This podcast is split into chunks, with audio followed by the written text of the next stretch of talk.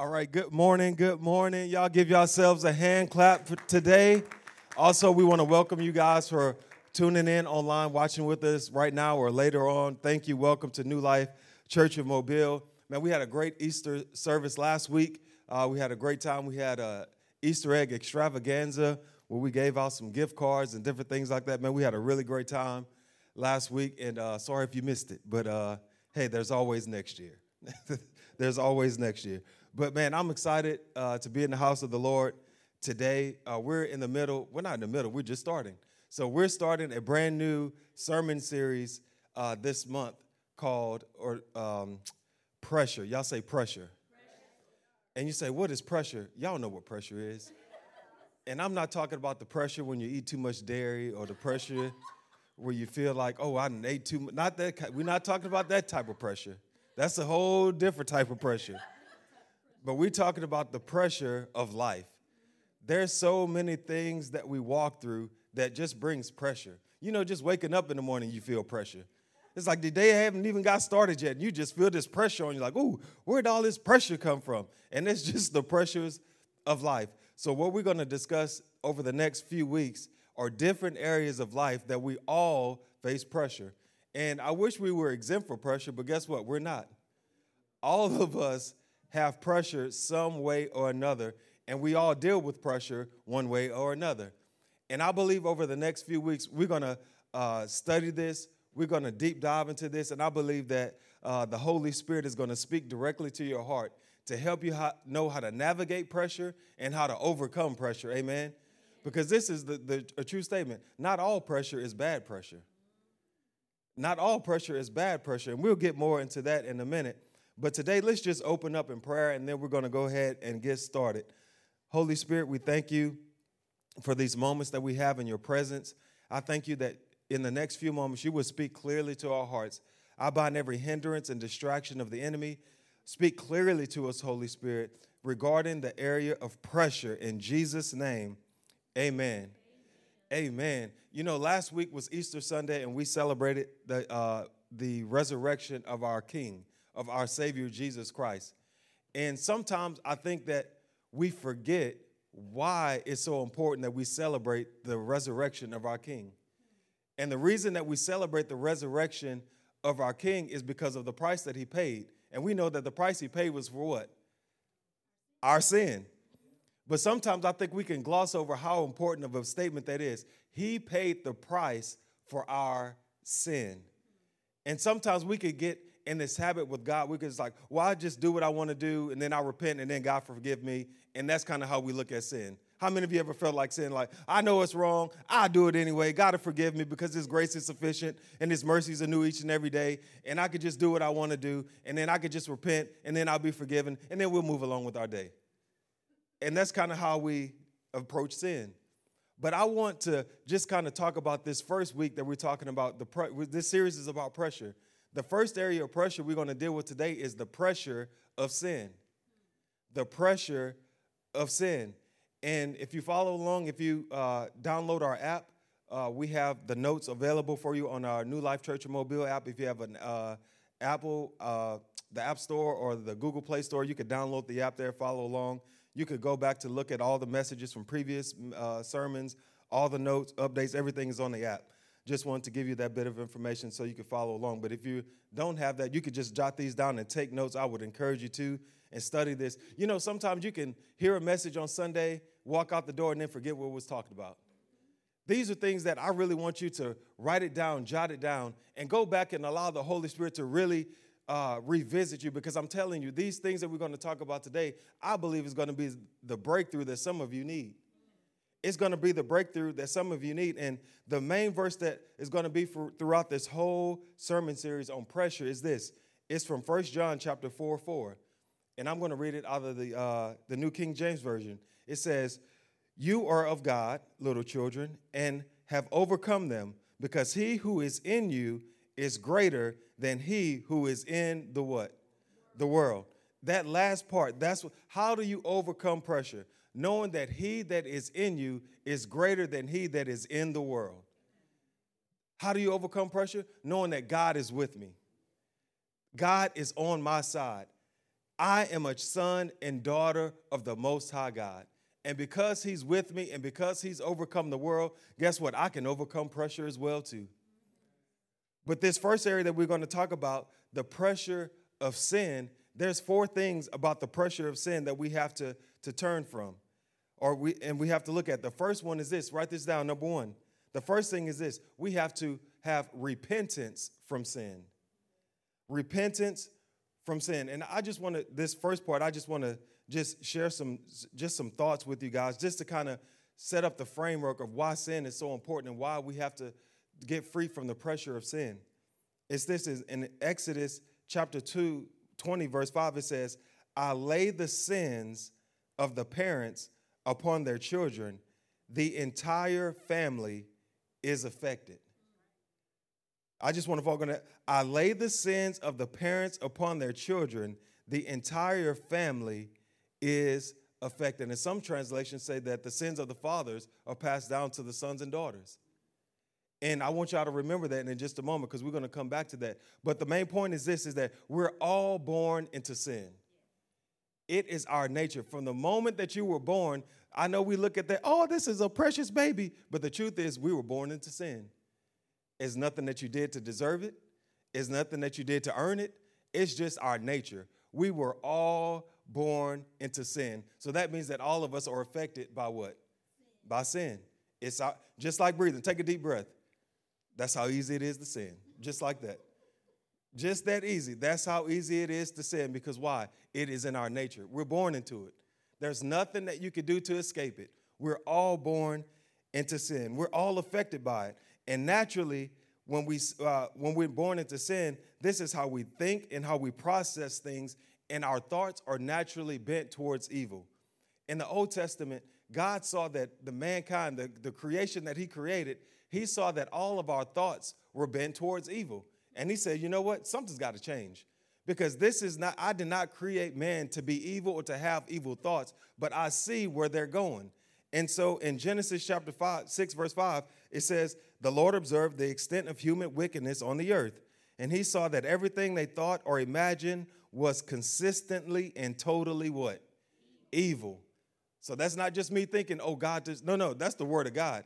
He says, I see that man's thoughts are a consistently, and he said consistently and totally evil. Not just that they are, oh, they just have a few evil. No, no, consistently and totally evil. Nothing has really changed since then. Because guess what? We're all born into sin. So sin is still there. So what happened? In the Old Testament, God said, you know what? I have to make a way, or uh, there's got to be a way to make man right with me. So what they did was they came up with sin offerings. And God says, for every sin, and it was all these commandments. You can go back in Leviticus 4, they break it down a great deal. I don't have time to go into it today, but they began to give uh, blood sacrifices for animals bulls, rams, lambs, chickens, goats, moths, beans, greens, potatoes, tomatoes. I'm like, like they, they began to give all these offerings and sin offerings unto the Lord on the altar to make themselves justified and right with God. But God says, you know what? There's got to be a better way than this. Because at this point, all they're doing is killing all the animals. And if you think about how much time it would take each and every day, and then they would have to sacrifice their sins for things intentional and unintentional. How many times do we sin intentional, intentional and unintentional? Think about how, oh, I got to go out and get another bull. I, know little Lassie's out here, but I got to get this goat and I got to sacrifice this. And it's like, we, the, how much time and energy and effort it would take all day for all of the thoughts that we, just with our thoughts, not even our actions, our thoughts. Because it says that our thoughts were consistently and totally evil. That is the sin nature. And God, there's got to be a better way. There's got to be a better way than this. And if I were to say, let's list all of the sins in the room. Let's, let's list all of your sins. If we could put all y'all sins on the, on the screen right now, starting one by one. Let's, let's everybody get in a single file line. We're going to put all y'all, boy, it'll get heavy in this room. Boy, y'all start running for the exit. You know what? I'm late for work. I forgot they scheduled me to come in this morning. I, you know, uh, and you know, usually I don't like going to work, but I, I just feel a joy to go to work this morning. Boy, y'all would be out of here quick, fast, and in a hurry. Why? Because sin naturally brings a pressure. Even when I'm talking about sin, you feel something inside of you right now. What is that? That's the pressure of sin. And I'm not even saying what you've done or that I'm not accusing you of anything. All I'm simply saying is we all have a sin nature, and the and the and sin is doing a great job of putting that pressure on you right now. And you can already think, man, I know I'm doing this wrong. I, I did it. And you can feel it already. That's not me. That's the Holy Spirit that convicts us of sin.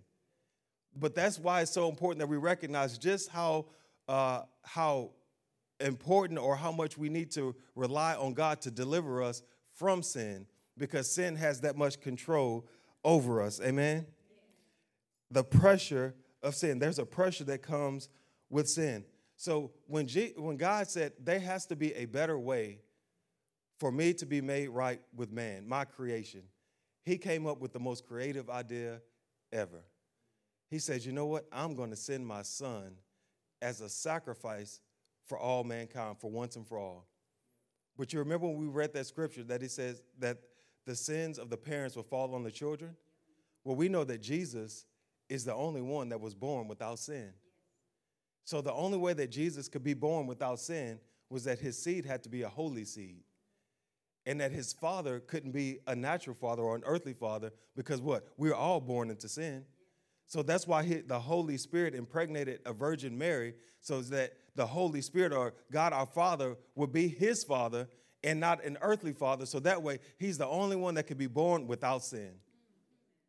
The only one. He's the only one that could be born without sin. Did you ever think about that? Why it had to happen that way? That's why, because God, Jesus is the only one that lived this earth and that was born without sin.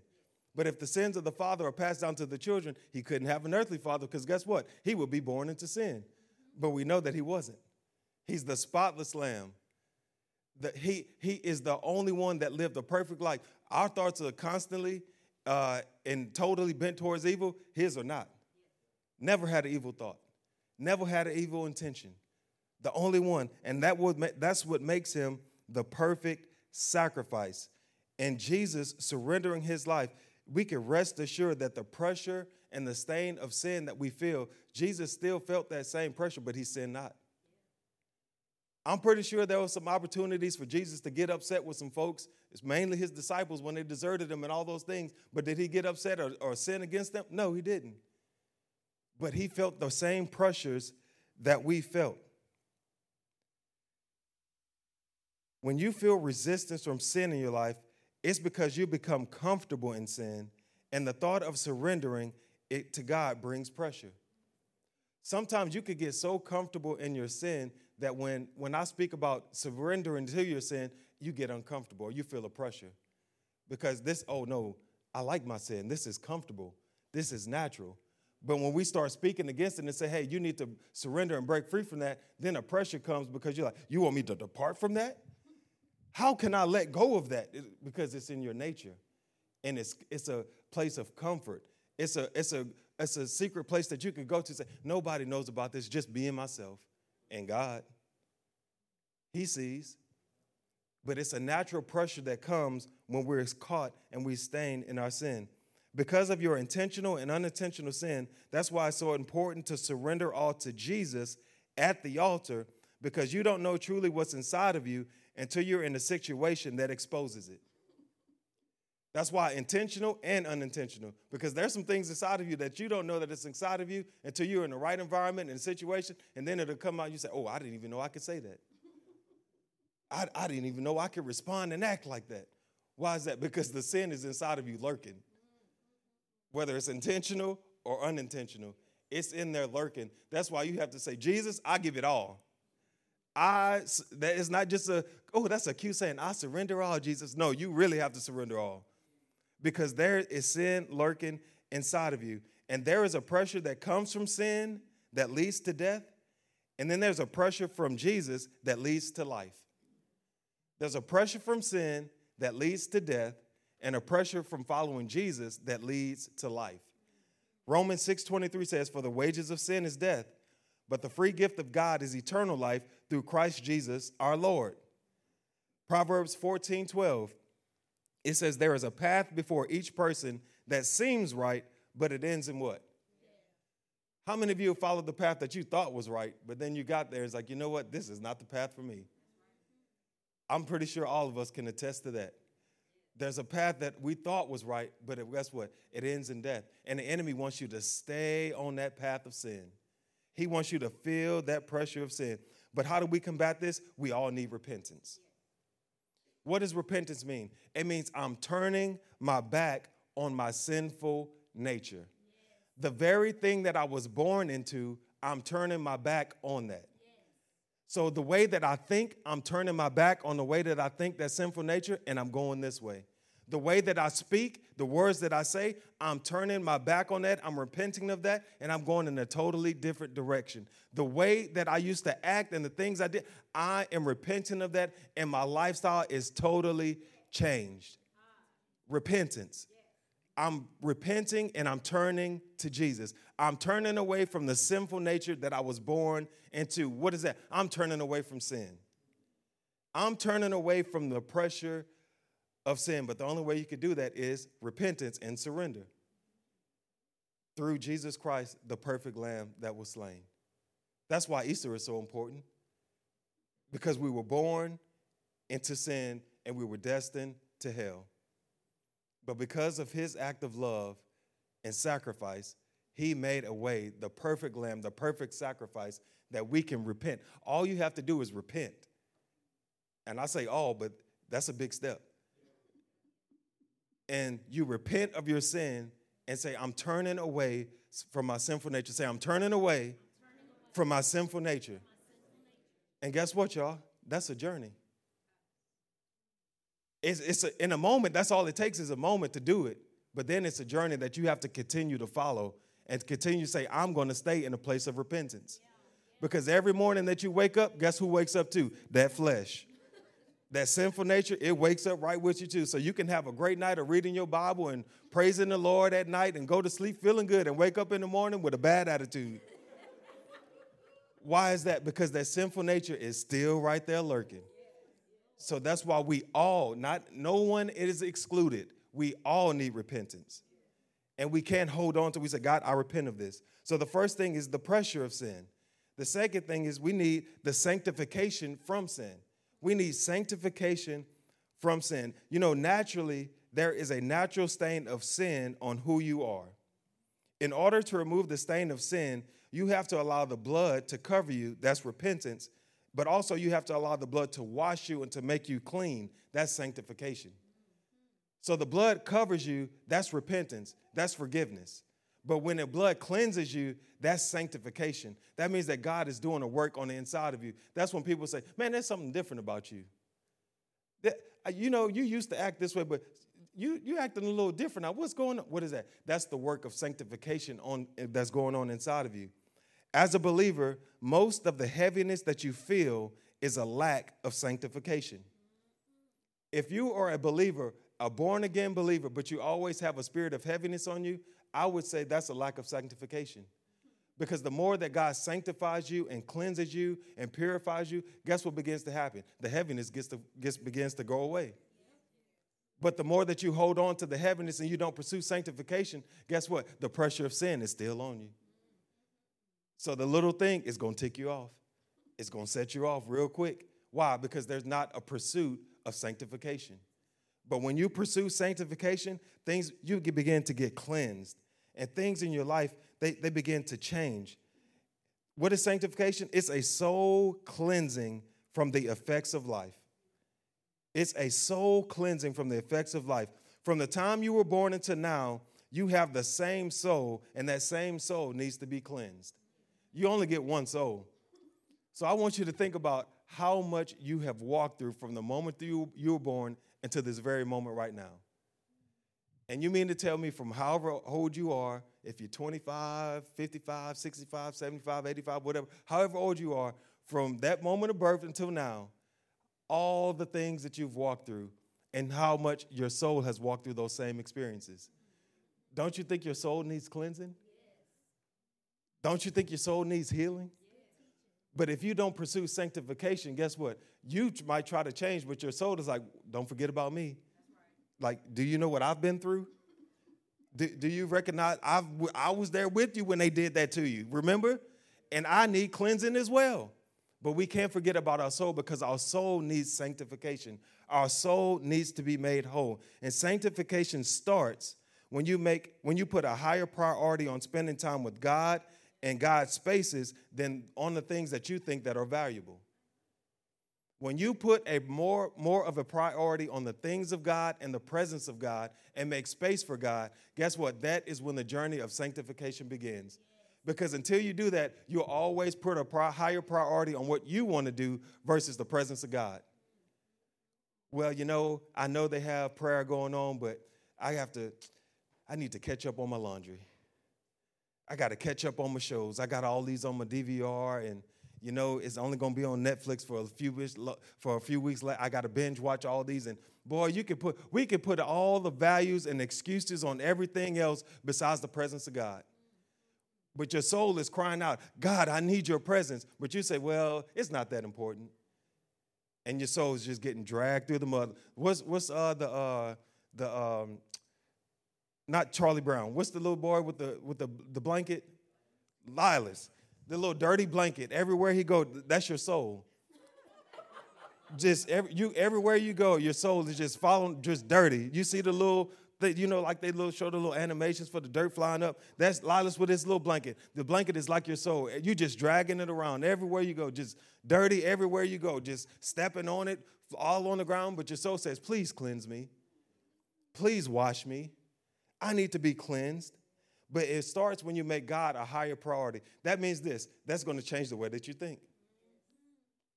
Because naturally, what we've been towards, evil, so your natural instinct is not going to say, oh, let me run to the presence of God for this. Your natural instinct is going to be, what is going to bring me comfort to help me forget about what I'm walking through?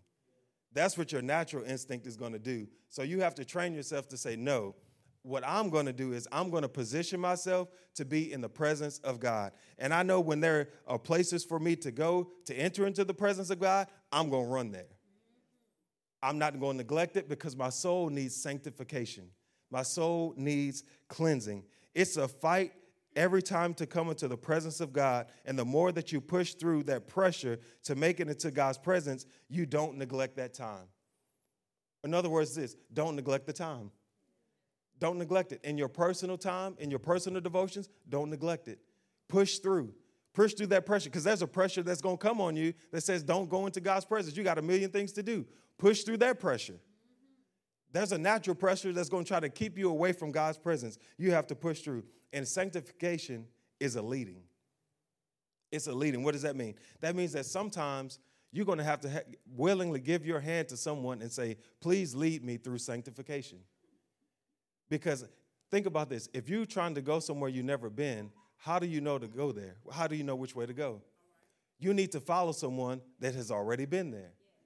And I remember Tamara and I, we talk about this all the time. Still to this day, our lives are, our hands are open to other people to lead us. We're still being led by our pastors to this day. To this day, meaning that they're in places that they've been to places and know things that, that we don't know of yet. They've walked through experiences that we, but but the point of what I'm saying is that I know that I want to make it to heaven, and I want God to say, "Job done, my uh, uh, uh, job done, my good and faithful servant." I want Him to say those things to me, but I know that in my walk of sanctification, I'm going to have to have someone to lead me there sometimes because I don't know how to lead myself. I know how to lead myself into destruction. I know how to lead myself into evil. That's easy. Oh, that's real easy. But to lead myself into sanctification, sometimes I might just say, now what does that look like? And I remember from the moment I got saved, I, my, I, y'all, some of you have heard my testimony before, some of you have not. If you not, if you have, I'm sorry, you're gonna hear it again. But I literally went to a church, to, went to the church to get saved. It was like on a Wednesday, Tuesday, Wednesday, something like that. I didn't do it. I didn't get saved in the church service. I was at a barber shop getting my hair cut, and I told the barber stop. I can't get, he's like, stop what? I was like, I can't get, a, I was like, I need to leave. And so I literally ran out of the barber shop, and my dad was with me, and we drove to the church. We went to the church, and I said, I need to speak to a pastor. And the pastor came down, he prayed for me for salvation, And, and I was like, kind of like, what's next? And they were like, well, you need to receive the baptism of the Holy Spirit. And I'm like, right now? And they was like, yeah, do, uh, do you want to? I was like, sure. And so what happened? My hand, from the moment I was saved, my hand was out for other people to lead me. So what happened? A man came out and he prayed with me. Guess what happened? I received the baptism of the Holy Spirit. And then after he finished praying with me, another pastor came out and he said, Hey man, nice to meet you. What's your name? I was talking to him and he's like, What you up to? I was like, Nothing. He's like, We're about to go out witnessing. You want to come with us? Yes, I'll go with you. What is that? My hand was open for leading. From the very moment that I got saved, my hand was open for somebody to lead me. Still to this day, my hand is still open for others to lead me into sanctification because I know that they can lead me to places that I can't lead myself. Because myself wants to do what myself wants to do. Jesus allowed the Father to lead him to the place that he didn't want to go to, the cross. We, we talked about it last week. Jesus did not want to do it. But because he surrendered his life, he says, Father, lead me where you want me to go. Let your will be done, not mine. And what was that? He was giving his hand away and saying, Lead me to where you want to go because I know sanctification is on the other end of it. And if you want sanctification, sometimes you have to be willing to allow people to say some tough things to you. Oh, but you don't want to hear that. We want to hear, oh, Pastor, just bless me. Speak a, a word of blessing and, and provision and protection over me. But sometimes it's, yeah, but your attitude is messed up. Yeah, yeah maybe this part of your character is a, is a little off and, you, and that needs to change. But w- what is that? That's sanctification. That's allowing someone to speak something into you that could bring you and cleanse your soul to draw you closer to God. But then again, guess what happens? There's a pressure with that too. There's a pressure that instantly when I say that, oh, somebody leading me, that means they got to be all in my business. There's nobody trying to be in your business.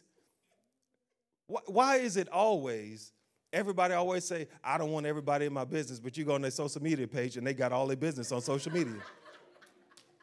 I don't want you all in my business, but you put your business on social media. Everybody know what you're doing.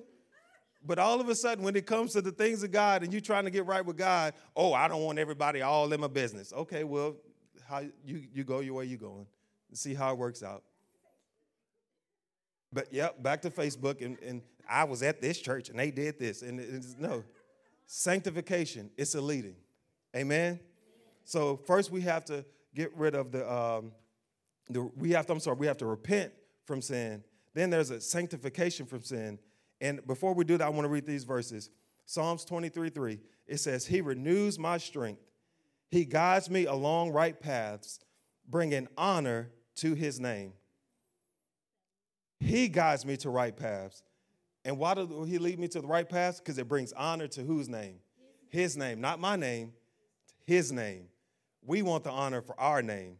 God says, I want to lead you on the right path to bring honor to my name, not your name. But the crazy thing is, there's benefits of that as well. Because if he leads you to the right path and you bring honor to his name, he's going to bring blessings on you because you're following the path that he has for you. In the King James, it says this He restores my soul. He leads me in paths of righteousness for his name's sake. That's what the King James says. It's the leading that cleanses your sins and also other people's sins against you. When you allow others to lead you, the sanctification, it cleanses you not only of your sins, but all of the sins that people have committed against you. And I don't have to go around the room to know that people have done some hard things to you, some terrible things to you. I know they have, because you're living in life. You're living on planet Earth. And as long as there are people, there's going to be hurt. And your soul needs cleansing from the hurt and the sins that other people have committed against you. Your soul is not meant to hold on to those experiences. God did not create you to hold on to those experiences. What He created you to do is to give it to Him and to allow Him to cleanse you and give you the strength to overcome what has happened to you. But you have to pursue Him in sanctification and say, God, I know this, I didn't deserve it and you didn't deserve it. But He's saying, I need you to allow me to cleanse your soul. Let me sanctify you so you can overcome the hurt of others as well. The good thing about sanctification is this is that it prepares you for what God will, I'm sorry, what has been prepared for you is what God will use to change you. What has been prepared for you is what God will use to change you. What does that mean? Sunday services have been prepared for you. There's a lot of thought that goes into a Sunday service from the songs that we sing at worship to, I know some people say, well, how do you come up with sermon series or what do you know to talk about? You talk about the things that people walk through. And it's all prepared for you.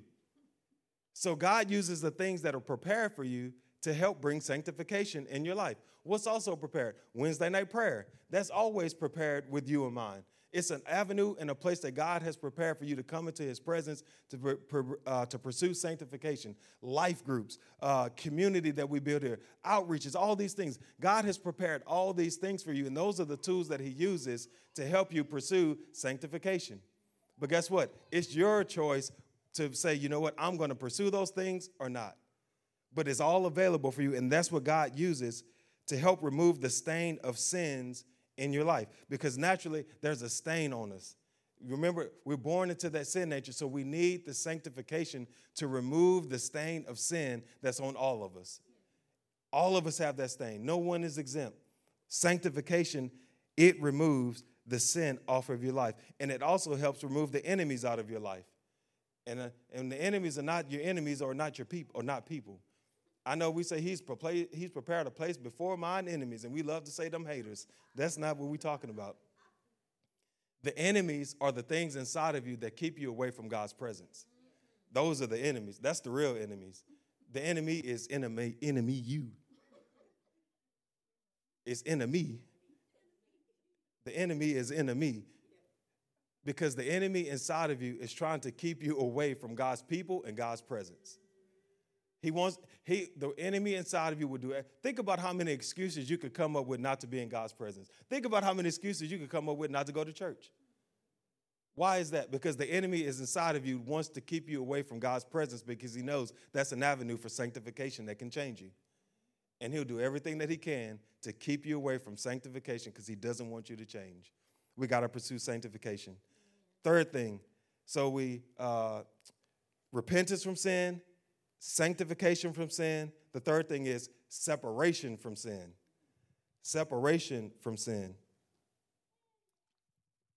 God wants to walk with you not by an appointed task by you.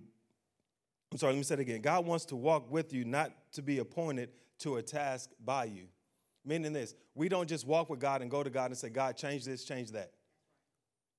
It's like sometimes we serve God because we just need God to do an appointed task that we give to Him. God, you see this is going on in my life. I need you to fix it. God, you see what's going on. I need you to overcome this for me. Thank you. Handle that. And but that's how we treat God in prayer. We go to God like He's just our genie, and anytime we need a fixing or like uh, what's that show Scandal, we hey, come in and take care of this. Or what's her name? Uh, whatever her name is, I don't know. The fixer. Uh, we need a fixer to come in. You come in and take care of the situation. This is what's going to just make it disappear, make it go away. That's how we treat God. God, this person been mean to me. Go handle them. God, my boss has been getting on my nerves. Do something to him. Do, it's like we want God to step in, and it's like God, that's not how I work. I, I, I don't work like that. I need you to separate because sometimes what it is is God wants you to draw closer to Him so He can have conversations with you to tell you that, hey, these are things I need you to separate from. Because the closer that you draw to God, really what God is trying to, why He wants you to draw closer to you, because He wants to speak to you, because He wants to have conversations with you. And when He walks with you, He talks with you. And when He talks with you, He's usually talking about things that are separating you and Him. Hey, hey, hey, uh, I know you're doing this, but guess what? This is separating you from me. So I need you to separate from that. Would you want me to separate from God again? I don't think that was the God. I think that was the enemy lying to no. That's not the enemy, that's God. And the closer you draw to him, the clearer you hear his voice. And the and it will make it easier to begin to separate from things that are causing you to be away from God. But if you don't pursue God in, in relationship, it's hard to separate from sin because sin will be naturally what you run to, not God. But God wants to use conversations to allow you to separate from sin. And sometimes you just have to be ruthless with sin and say, you know what? I'm going to separate at all costs. I heard a story about a guy recently. that he was um, addicted to drugs, on all types of drugs. He, he got delivered, got clean, uh, started pursuing the Lord, started going to church. But at his job, he noticed that there were still people at his job that were doing drugs and they were tr- and it was like enticing him or trying to make him feel like you need to come back to this lifestyle of doing drugs. But he felt the pressure of that and he said you know what? I know this is not the life that god wants for me. I got free from that. So he just quit his job. He said instead of keep going back in this situation and being tempted i'm just going to quit my job and i'm going to get another job because i know god has called me to separate from sin and i'm going to separate from sin at all costs so what am i saying? I'm not telling you to go quit your job but what I am saying is this if there's things in your life that are causing you and tempting you to sin, you need to separate yourself from that. You need to be ruthless with it and say, you know what? I'm not going to compromise. I'm not going to allow it a foot, a, a, a, door. I'm closing the door to sin, and I'm saying, sin, I'm separating from you. And you have to begin to separate yourself as I'm separating from sin. You know, God is not pleased with how you stand up to sin, He's pleased with how you run from it. Some people feel like, oh, I could be in any environment and, and I got the Spirit of God. Yeah, you do, but you keep going back in that environment and eventually it's going to tempt you. It's like you may stand up one, two, three times, but you keep going back 20, 30, 50 times. Guess what? That drink sure do look a little better than it did the first time. Why? Because you keep putting yourself in the same environment when God is saying, separate. Separate from sin. We need to separate, say, separate, separate. from sin. Hebrews chapter 12, verse 1, it says, Therefore, since we are surrounded by such a huge crowd of witnesses to the life of faith, let us strip off every weight that slows us down, especially the sin that so easily tangles us up or trips us up. Man, it trips us up so easy. We have to separate ourselves from that. And you know, in your separation, it prepares you for what God really wants for you. Separation begins to prepare you for your future and prepare you for things that in the moment you don't even realize the magnitude of what you're doing. But just because you decided to separate yourself from it, God can use that to prepare you for the future. I'll give you an example. When Mary Magdalene in Luke chapter 7, it says that she began to sit at Jesus' feet and her tears began to fall on his feet. And she used her hair to wash his feet and she used an expensive perfume and poured it over him and began to prepare him for his burial. But guess what? She didn't know that. She did not know that she was preparing the burial for our Messiah, for our Savior. All she was doing was saying, I know that what I came out of, I was the lady possessed with all these demons. I'm separating myself from that past lifestyle. I'm pursuing Jesus. I'm following him. And now, as I'm preparing myself and following him and separating from sin, I didn't prepare the Savior's bur- uh, uh, burial. Not knowing the magnitude of what separating for sin that we will be talking about this lady 2,000 years from now, that one act of, of, of, of, of love saying, God, I love you so much, I'm going to cry at your feet and wash your feet with my hair. I'm gonna, I'm gonna pour this, this expensive bottle of perfume over you because you're worthy. She wasn't thinking about him dying. She was saying, He's worthy of it, so I'm gonna give it to him. Yeah. And when you begin to separate yourself from past lifestyles of sin and you make your walk towards God, guess what? You're preparing yourself for future things that you did not even know were in store. But you only get there if you separate from sin. Because long as you're entangled in sin, God can't use you in the way that He wants to because the sin still has a grip on you. You got to separate from it. You have to separate from the pressure of sin. Psalms 51 10, it says, Create in me a clean heart, O God. Renew a loyal spirit within me. We all need a clean heart. We all need a loyal spirit.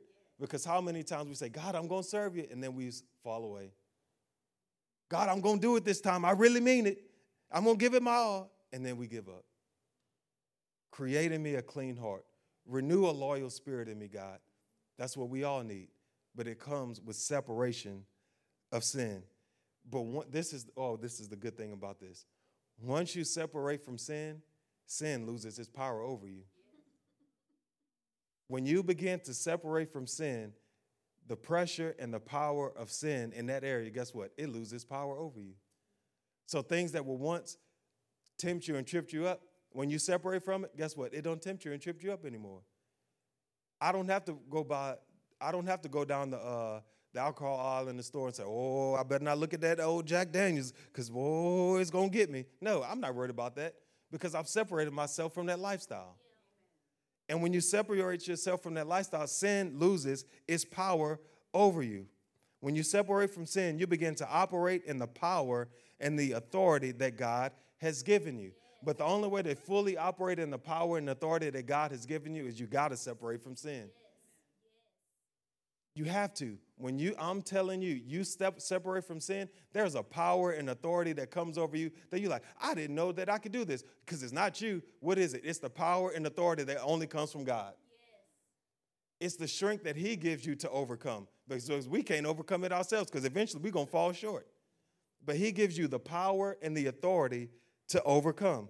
But you have to separate from sin. When you separate from sin, you begin to speak into situations that you couldn't before, and now you become a threat to the enemy. You know, there's certain things that you can't speak into because you're involved in it yourself.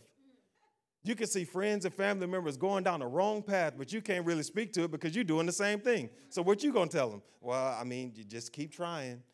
It's gonna work itself out somehow. I mean, just keep trusting God. Why? Because that's what you're saying to yourself, because you're in the same situation as them. But when you begin to separate from sin and you lose, sin loses its power over you, guess what? Now you have the authority and the power to speak into situations that you didn't before because now sin no longer has control over you. Now sin no longer has a grip on you. So now I can speak to those areas because I'm no longer entangled in those things myself. Because as long as I'm entangled and I try to speak into it, I'm a hypocrite and I have no power. And it's gonna come back on me, and I'm like, man, I, I'm telling them to do that, but I'm not doing it myself. How would they look at me as a pastor come up here and tell you all this about sin and I'm in sin? And y'all come to find out this man got five, six different women on the side, and he got all y'all would look at me like this man is crazy, right? But that's not the case. My wife, she would kill me. But that's but that's not the case. But my point is this is that we have to separate from sin. Amen. Last thing. Last thing. We need purification from sin. Purification from sin. What is this? This is daily maintenance. Just like your car needs uh, maintenance, you, you, your physical self, your body, we need daily, your soul, we need daily maintenance, especially for those who have been believers for a long time. I'm telling if you've been a believer for a long time, you really need daily maintenance. Why do you need daily maintenance? Because of this. Because when you've been saved a while, you feel like you know a lot. I heard that sermon before. Pastor, I can preach that better than you can. I know that scripture. I wish such and such was here. They need to hear this. But what about you? Don't you need to hear it too? But that's what we begin to do when we get saved for a little while. We feel like we got a little wisdom on us. Oh, I, I've been through, just live a little bit longer. You'll see. Yeah, I'll see that I still need Jesus, just like you do too. But when you've been saved for a while, you really need that daily maintenance because that enemy, boy, he likes to puff up that pride on the inside of you. You are a warrior for God. You are a prayer warrior. You, you, you, you look at how, how many things you've conquered for God, and that pride could get built up on the inside of you, boy, real quick. I know I'm an overcomer. Yes, you are. But who is the one that helps you overcome? But we can look at ourselves and say, look what I've accomplished for God. But we need purification from sin that says, no, I'm going to humble myself and I'm going to walk in humility. Because the way to overcome that is walk in humility. When you begin to walk in humility, I'm telling you, it purifies you like none else. I'm telling you, nothing humbles you more than walking in humility. When someone speaks a negative word against you or you know they're speaking lies against you, to remain silent, that takes humility. But if you're not performing daily maintenance and seeking the face of God, you're going to lash back. You're going to say, oh, I'm going to defend myself. They're not going to stand there and tell lies on me. No, no, no. Let the Lord be your defender. But we have to allow the Lord to, to cleanse us. And what is this? These are the small foxes In Song of Solomon, it talks about the small foxes. It's the little things, the subtle things, the subtle attitudes, the subtle uh, remarks that we give, the subtle uh, uh, re- rejection that we show people. It's those things that, that God wants to catch, the small foxes. In Song of Solomon, chapter 2, verse 15, it says, Catch all the foxes, those little foxes, before they ruin the vineyard of love, for the grapevines are blooming. Catch all the foxes, those little foxes. And it's the little foxes that spoils the vine.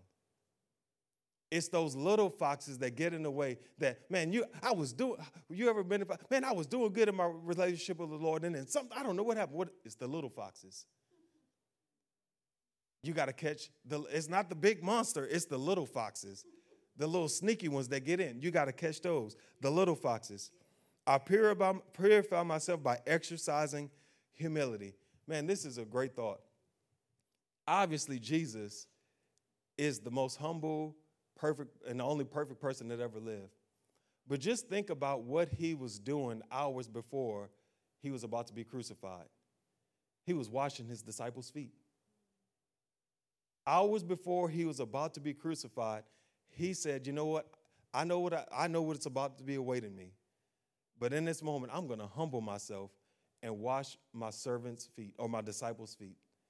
And he spent time and he washed all of their feet and he had supper with them. He showed great humility in the moment that was about to be his greatest conquest. He didn't, pro- you know what I'm about to do? I'm about to be the savior of the world. And everybody, he, no, that's not what he did. He humbled himself. And he said, Let me serve you and wash your feet. Let me serve you. Purification isn't a race to the top, it's a race to the bottom. It's knowing how to keep your mouth shut when others are speaking lies. It's not letting your thoughts run rampant. Yes, what does this mean? I did you didn't do it, but you thought it. I, I didn't do it, but but I thought it. I, th- I thought about doing it, but I, I I mean I know, but the thought you thought it though. And that's why our mind needs to be purified. Our mind needs to be sanctified, and we need to run to pure uh, to be pure. In Isaiah chapter six, Isaiah said, "I am a sinful man with filthy lips." Then the seraphim it took the coal and cleansed his lips. What does this mean? We need the fire of God to cleanse our lips. We need the fire of God to come in and cleanse our heart. We need the fire of God to come in and, and, and cleanse and purify us and sanctify us, but that only happens in His presence. It only happens in His presence. And the pressure that comes with running to God's presence to be purified is the flesh says, I don't like it. Because nobody likes pressure and nobody likes pain. But the thing is, pain brings pressure, but guess what it also brings? It brings growth. Pain and pressure brings growth, and usually God uses pain to bring growth in your life. But we don't like to hear that. I'm sorry to be the bearer of bad news. I know y'all want to hear God uses good things to bring growth in your life. Sometimes He does, but most of the time it's pain. Even at a, at a baby's birth, it's pain that the baby is born. All the women said, Amen, that had babies. but God uses pain to grow us. And we walk through a lot of things that are very painful. But when you allow God to use that pain to purify you, guess what? Now you're in a whole different playing field. Instead of letting the pain destroy you and make you bitter and upset and mad at God and others, say, God, I know this is hard, but I'm going to allow this pain that I'm walking through, I'm going to let it to cause me to draw closer to you so you can use this pain for a greater purpose in my future. And God wants to use that pain to prepare you for what He has for you, and it's through purification. It's through purification. But you have to allow the Lord to purify you. God wants your whole sinful nature to be dependent upon Him. And what does that mean? That means surrender. I'm going to surrender it all to you. My whole sinful nature, I'm surrendering it to you because I'm dependent upon you, God. I can't make it on my own. This pressure of sin that I feel, I, I don't want this pressure anymore. I want this pressure of, of knowing that this is tormenting in my mind. How many times, you, how many of you are sick of going to bed at night with things tormenting your mind?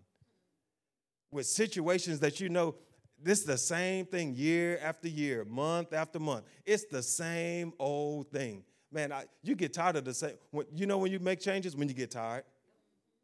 Until you get to the point where you get tired, you really don't change. You just get complacent or you just get comfortable. But when you really get tired, that's when you surrender. Say, God, you know what? I'm tired of this. I surrender. That's what happened to me. I just got tired. I was like, I'm, you know what? I'm tired of trying to figure this out. It's too hard to try to figure it out. So I'm just going to surrender. And that's when the process for me started. We just have to surrender. Surrendering is a lot easier, y'all. It just is. I was telling tomorrow, I was like, man, you know what? Surrendering is just a lot easier than trying to fight it in your own strength. Because you could do it for a little bit, but it's going, you're going to get tired. And it's going to wear out. And you're going to find yourself back in the same spot. God, I need you again. Come bail me out. And he'll do it. But you have to be in a place where you say, God, I just surrender all. Because I'm tired of walking through this. But we all need to be purified. We have to allow the difficulties that we walk through to position us to allow God to use that pain to prepare us for what He has in store for us. And usually, the only way through it is you got to walk through the pain. You got to embrace the pain. You can't run from it. I know you want to run from it, but you got to embrace it. Because denying it, and, and, this is the thing, you can actually uh, acknowledge something but not agree with it. Sometimes people think if you acknowledge something, that means you agree with it. That's not true. I can acknowledge that my that that I'm walking through something without agreeing that it's that it's of God. Like I could say I'm walking through this and I know it's the devil. I don't agree with it. It's the devil. I call it out. But guess what? I'm walking through it. And when you begin to acknowledge and say, you know what? This is where I am. I acknowledge that, but I don't agree with where I want to be. I want to be closer to God. Now I acknowledge that. And God, now I give you rain to come into my life to purify me. Things begin to change.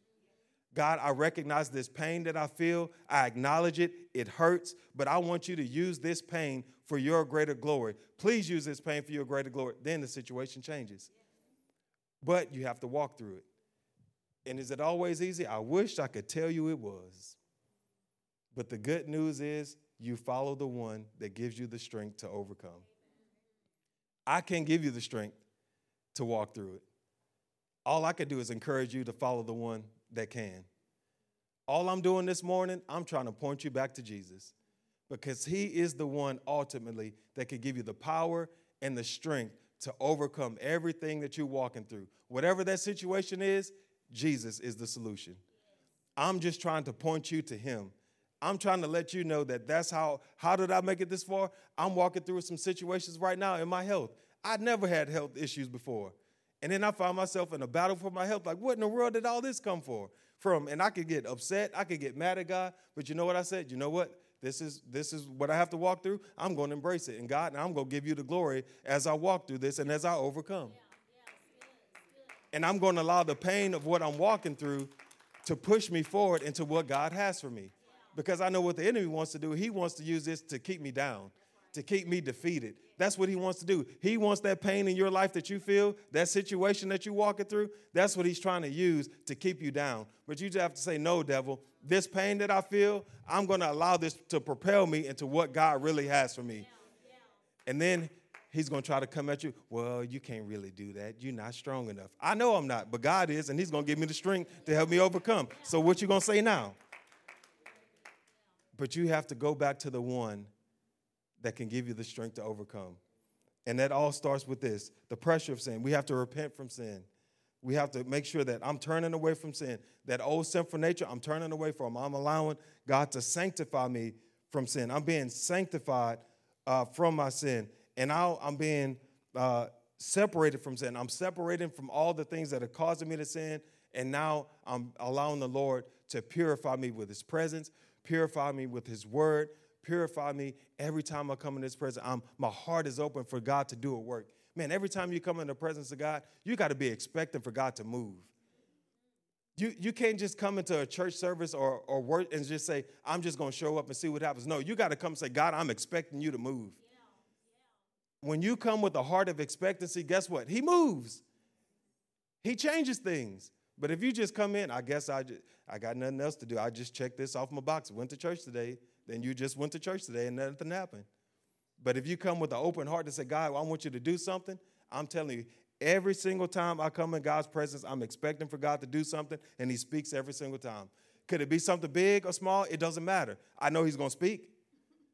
I know He's going to do something, whether it's big or small, but why? My heart is expecting for Him to do something. And when you come with a heart of expectancy in God's presence, He always meets it because God responds to hunger.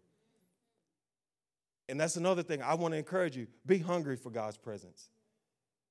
Hunger for God's presence. More than anything that you desire, hunger for God's presence. Because the more you run to His presence, the easier it is and it becomes to overcome the things that you're walking through.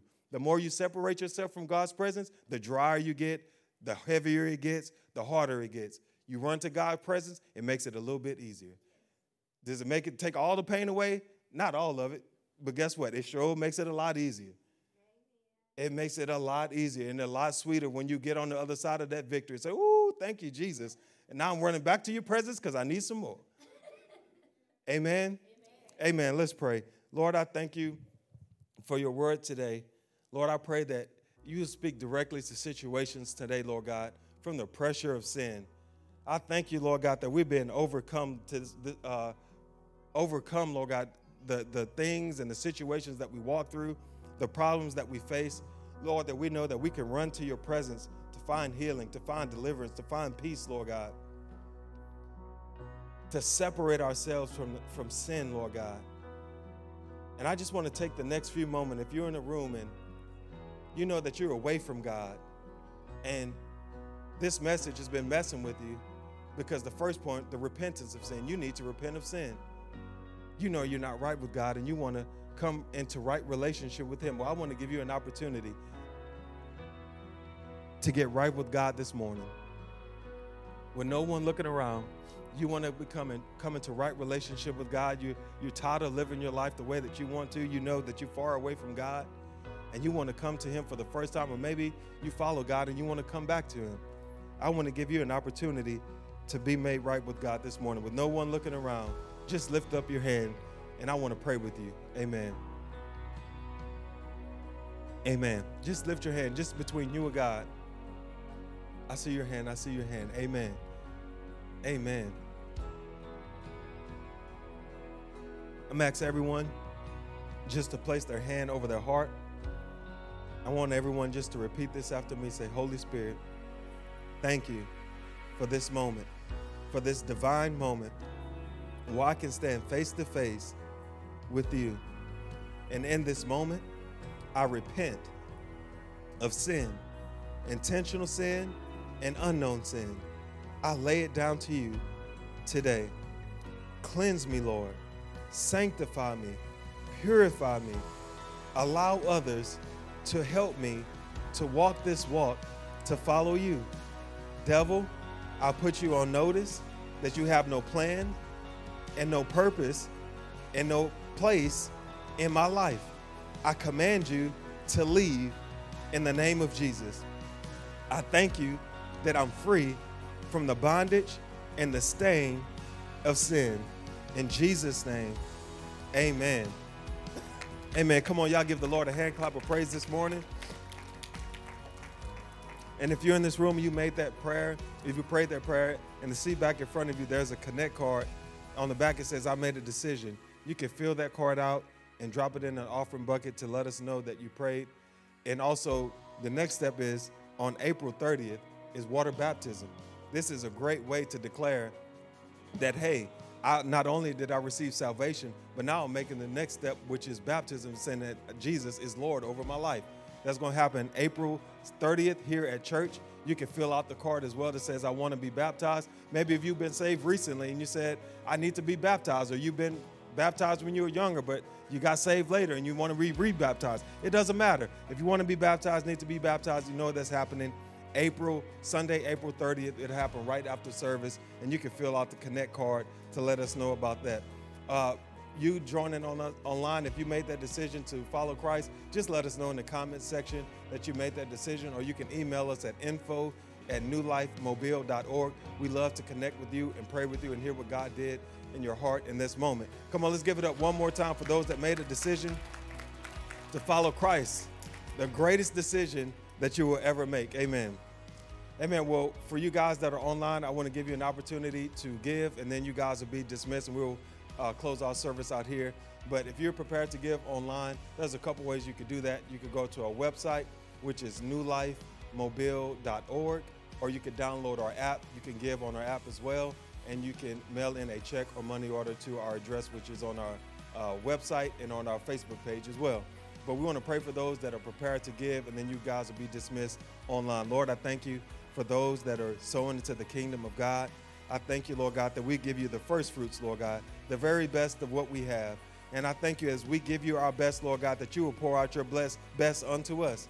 I'll pray that there will be no lack. There will be nothing that we would need, Lord God, that we would have everything that we need. And I thank you for blessing every area of our lives for those that are prepared to give today, Lord God. Bless area, every area of their life. In Jesus' name, amen. Amen. Well, we love you guys. Thank you so much for tuning in. Want to encourage you again water baptisms are Sunday, April 30th. Also, we have a vision night coming up Wednesday, April 26th. Uh, that's at 6:30. It's a Wednesday night, so that's in two weeks. So if you want to know what's going on for the next few months here at New Life Church, this is a great way to come connect to find out. It's Vision Night on April 26th at 6:30 p.m. We love for you to be there as well. But we'll also be here this Wednesday at 6:30 for prayer, and love to invite you for week two of Pressure next Sunday at 10 a.m. Well, we love you guys. Hope y'all have a great, great Sunday, and we will see you next week. Amen.